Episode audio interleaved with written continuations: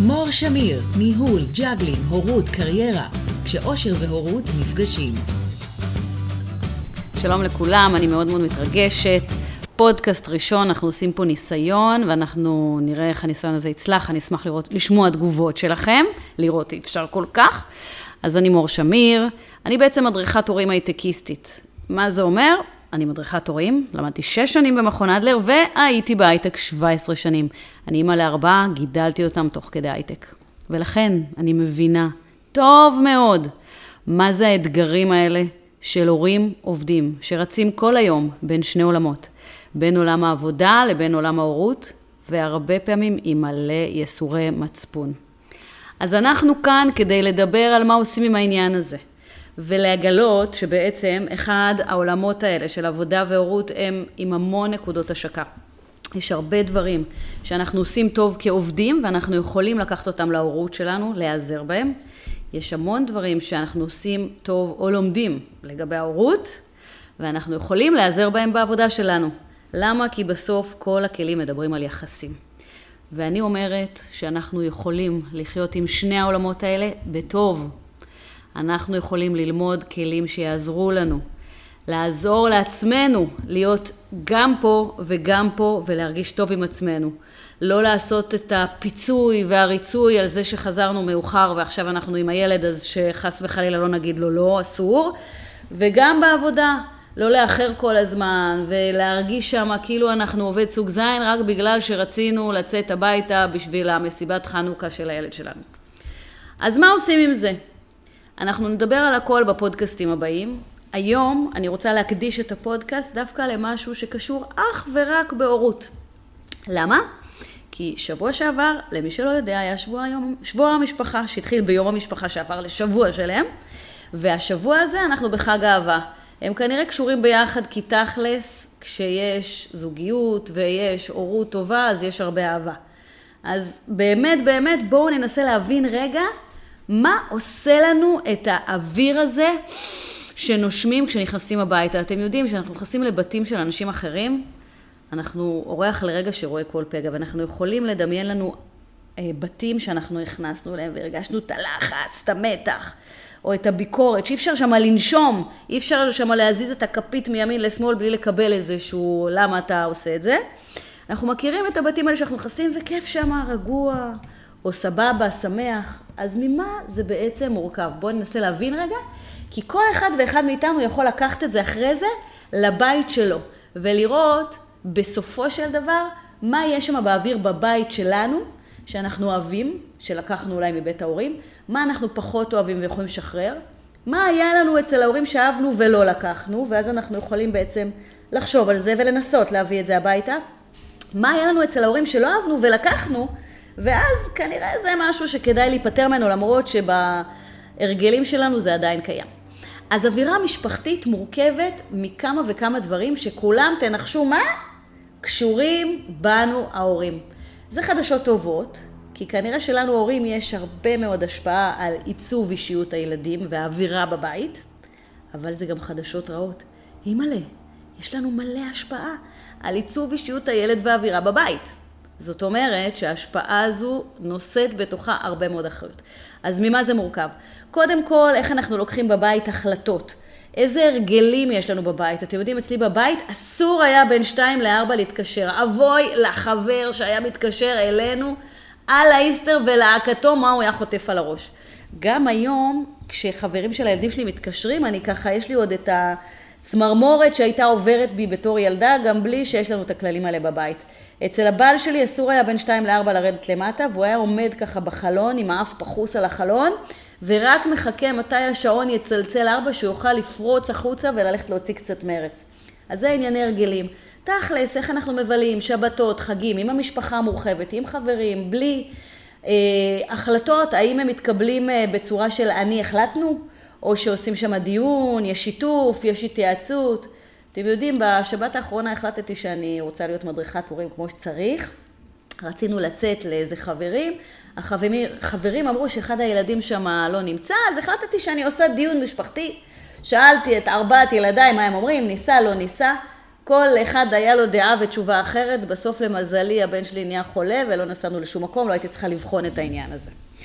אז זה היה לפעמים ככה מאתגר. אז זה הדבר הראשון, החלטות, הרגלים. אורח חיים, עוד דבר שמאוד משפיע על האווירה שלנו, אם אנחנו חיים בעיר, בכפר, במושב, אה, האם אנחנו מבלים תמיד עם חברים או לא, אצלי בבית הורגלו הילדים, תמיד, פק"ל, כל מקום נוסעים עם חברים, הרבה פעמים כשאני אומרת להם יאללה הולכים לאנשהו, שאלה ראשונה, מי בא? חס וחלילה באים רק ההורים שלהם והאחים שלהם, זה לא מספיק אטרקטיבי. אז תשימו לב לעניין הזה.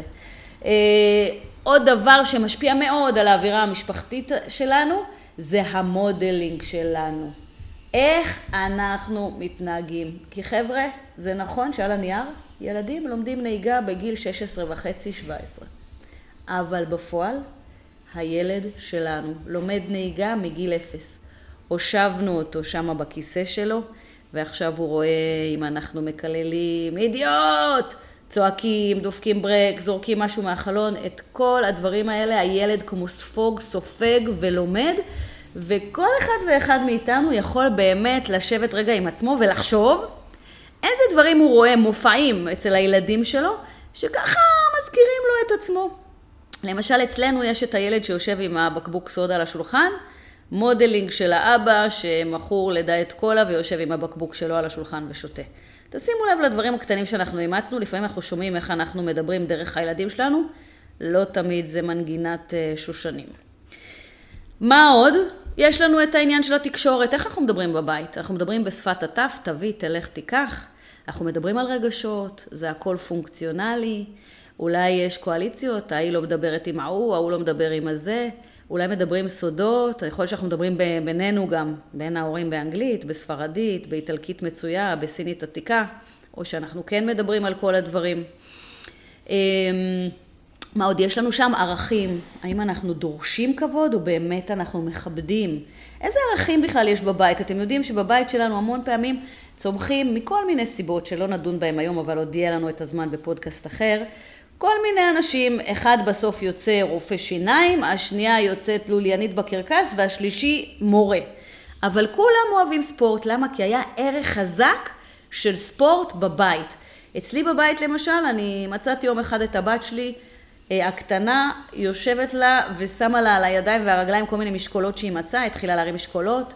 זאתי שבכיתה ב' דפקה כמה קפיצות בחבל והתחילה לספור לעצמה כי היא רואה את אבא שלה קופץ בחבל בצורה באמת פנומנלית, אני מעולם לא הגעתי לרמה הזו, אז יש את זה בתוך האוויר בבית, כל אחד אצלנו הוא באימוני ריצה, כדורגל, ביוגה, בפילאטיס, בזה, זה משהו בתוך הערכים בבית. אתם יודעים שאצלי בבית, כשהייתי ילדה, כולם היו חייבים לנגן. אני מצאתי את עצמי מנגנת שבע שנים, כשחצי מהזמן הזה כבר לא סבלתי את הדבר הזה, אבל המשכתי לנגן, כי הבנתי שבבית שלנו היה ערך חינוך מוזיקלי מאוד מאוד מאוד חזק, ואבוי לילד שיחליט שלא מתאים לו עכשיו לנגן. והדבר האחרון שאני רוצה לדבר, והוא מאוד מתקשר ליום המשפחה שלנו, אה, זה כמובן עניין הזוגיות.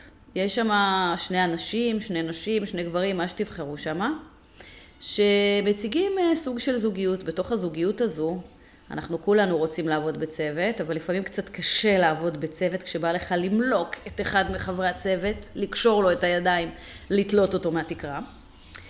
אה, אז בהתחלה אנחנו מאוד מאוד falling in love, אבל אחרי זה אנחנו כבר יותר ככה falling. ואנחנו צריכים להבין שכשאנחנו מסתכלים על הזוגיות שלנו, ויש שם קהל שיושב וצופה במופע, מסתכל על שני אנשים שונים אחד מהשני, שמתנהלים שונה, וסבבה, זה טוב, כי הוא לומד שככה זה העולם, בעולם יש אנשים שונים. תכלס, זאת המציאות. וההורים בשביל הילדים, זה העולם, זה האנשים הראשונים שהם פגשו בעולם הזה.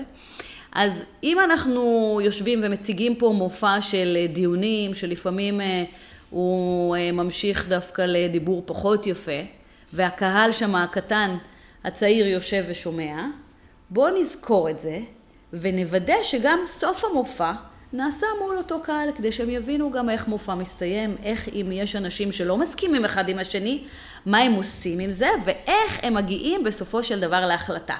אז חברים, אם אנחנו רבנו מאוד עם הבן זוג, בת זוג שלנו, אוקיי, וואלכ, אנחנו לא מושלמים וזה בסדר גמור. ואחר כך אנחנו מצאנו את הזמן ככה בחדרי חדרים להשלים, ואתם יודעים מה ממשיך עם זה. בסוף בסוף היה שם קהל שקיבל חצי מופע. תדאגו אפילו לביים את המשך המופע כדי שהקהל הזה ילמד מה קורה בחיים. כי אנחנו, התפקיד ההורי המרכזי שלנו זה לאמן את הילדים לחיים. החיים שלנו, יש בהם קשיים, תסכולים, ויש בהם כל מיני אנשים שלא תמיד יסכימו למה שאנחנו רוצים. אז בוא נאמן אותם מה עושים בסיטואציה שפוגשים אנשים שפחות מסכימים איתך, ואיך אפשר שמה לצאת מנצחים. חברים, אני מאחלת לכולנו שבוע משפחה בדיעבד שמח, יום אהבה נחמד, ושכולנו נשכיל לזכור שיש לנו הרבה מאוד השפעה על האווירה המשפחתית. אז יאללה, תקלילו, כנסו הביתה בסבבה, שימו קצת מוזיקה ותרקדו את החיים. יאללה, נתראה בפודקאסט הבא, אני אשמח לתגובות, מענות, הסתייגויות, בקשות. אני הייתי מור שמיר, מדריכת הורים הייטקיסטית, נתראה. ביי!